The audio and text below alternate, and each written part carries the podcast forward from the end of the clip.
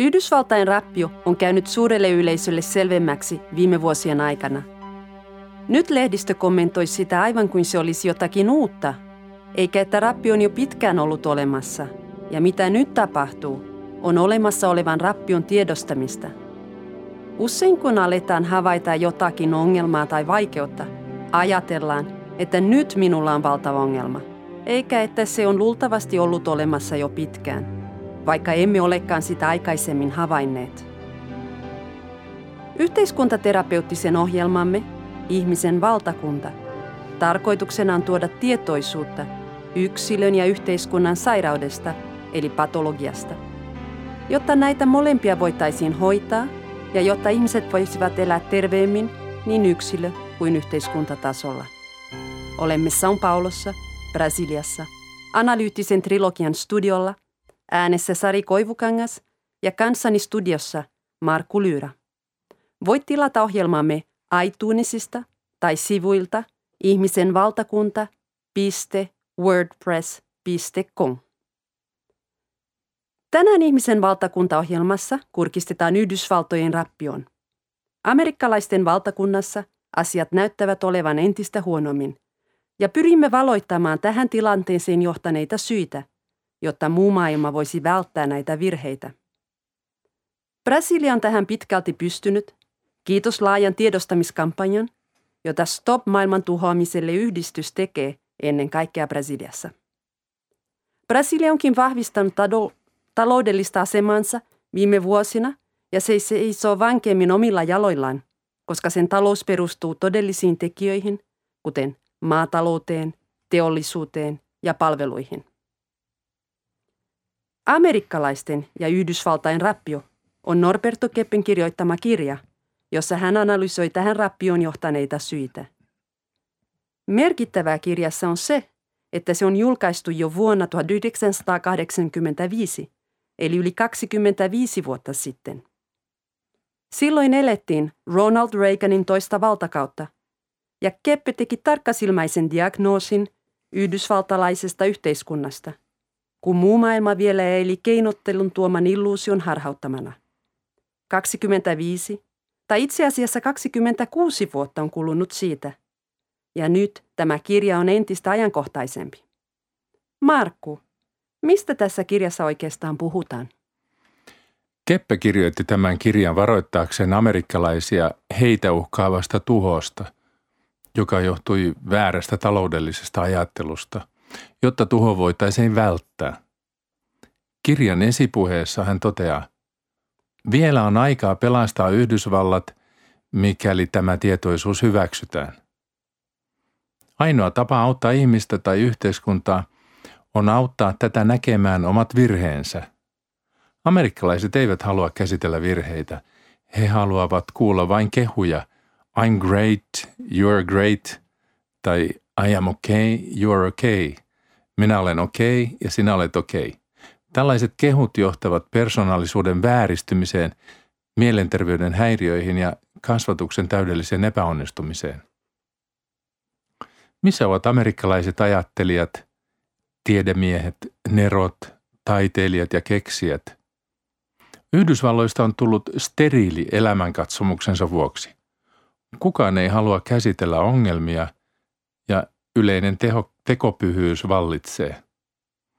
Amerikkalaiset ovat tulleet niin ylimielisiksi, että he ovat tulleet samalla kuuroiksi ja sokeiksi ongelmiensa suhteen. He vain projisoivat omat ongelmansa muihin, eli pitävät muita syyllisinä omiin ongelmiinsa. Kyseisessä kirjassa Keppe kirjoittaa seuraavasti. Yhdysvaltain johto ruokkii kansassa sellaista ajatusta, että on olemassa vaarallinen vastustajamaa. Näin he peittelevät omat virheensä.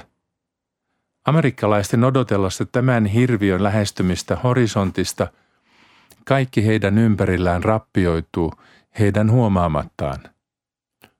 Jos ja kun he luopuvat tämän ulkoisen vaaran odottamisesta ja palaavat koteihinsa, he alkavat havaita niiden olevan rempallaan, eikä ruokaa eikä vaatteita ole. Näin todellakin Keppe kirjoitti vuonna 1985.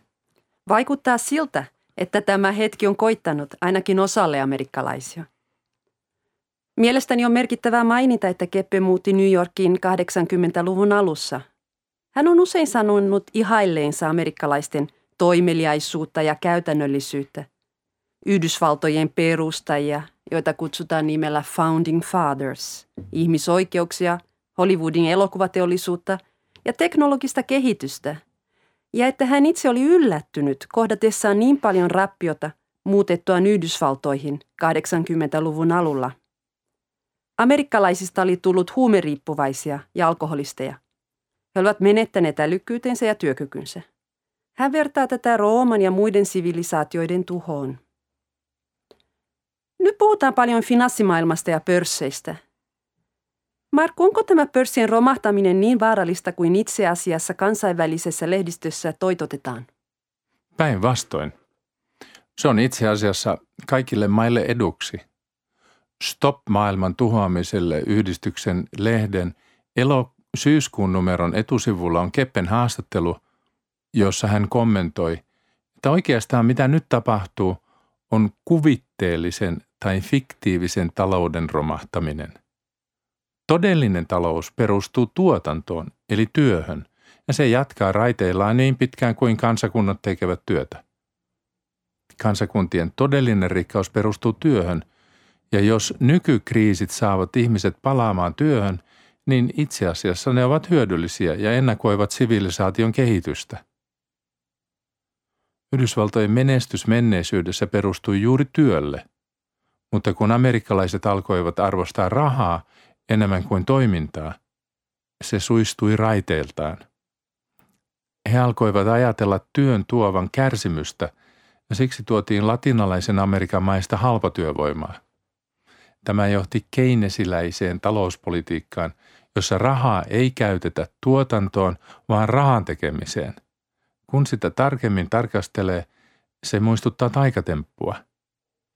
Tämä puolestaan on johtanut maiden täydelliseen velkakierteeseen.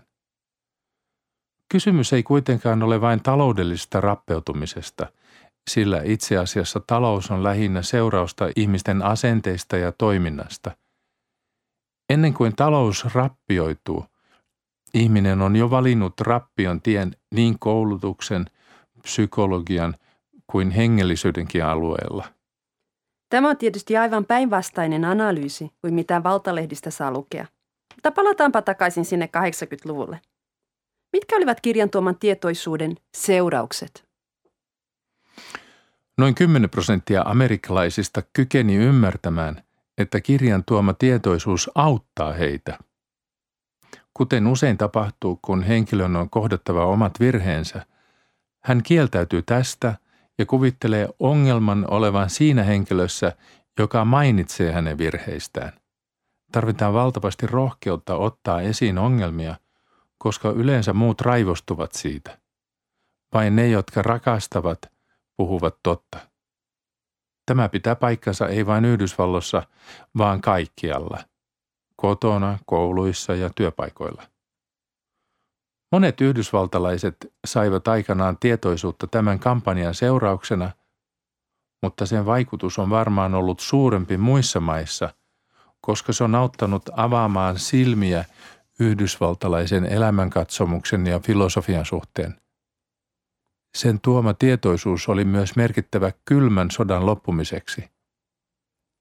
Neuvostoliittolaiset alkoivat havaita, että rappeutunut Yhdysvallat ei olekaan todellisuudessa niin suuri uhka kuin mitä kuviteltiin. Gorbachevin perestroikka, joka hänen mukaansa perustui myös länsimaisiin kirjoittajiin, toi ajatuksen virheiden läpinäkyvyydestä eli tietoisuuden merkityksestä yhteiskunnassa – Vuonna 1985, eli Keppen kirjan julkaisuvuonna, Gorbachev lanseerasi termin glasnost, jonka tavoitteena oli tehdä maan hallinnosta läpinäkyvää ja lisätä keskustelua. Tämä ei suinkaan tuhonnut Neuvostoliittoa, vain paljasti sen ongelmia, mikä on täysin tervettä ja perusedellytys minkä tahansa valtion olemassaololle. Yhdysvaltojen rappiokirjan lisäksi Norpento Keppe on julkaissut teoksen Liberation of the People, eli kansakuntien vapautus. Molemmat Keppen kirjat on julkaistu myös englanniksi ja saatavissa osoitteessa 2 v 2 v 2 v editoraproton.com.br. Meihin voit olla yhteydessä sähköpostitse osoitteella sari.koivukangas tai marku miumau stop.org.br. Lopuksi lyhyenä yhteenvetona voidaan todeta, että yhteiskunta on siinä mielessä samanlainen kuin sen muodostavat ihmiset, että ollakseen tasapainoinen sen pitää havaita omia virheitään ja toiseksi sen elämänkatsomuksen pitää olla tole- todellisuuden tajuista. Silloin koko sivilisaatio voi saavuttaa uskomattoman kehityksen. Tässä tällä erää yhteiskuntaterapeutinen ohjelmamme Ihmisen valtakunta. Kiitos Markku ja kiitos kaikki kuulijat. Kiitos, hei.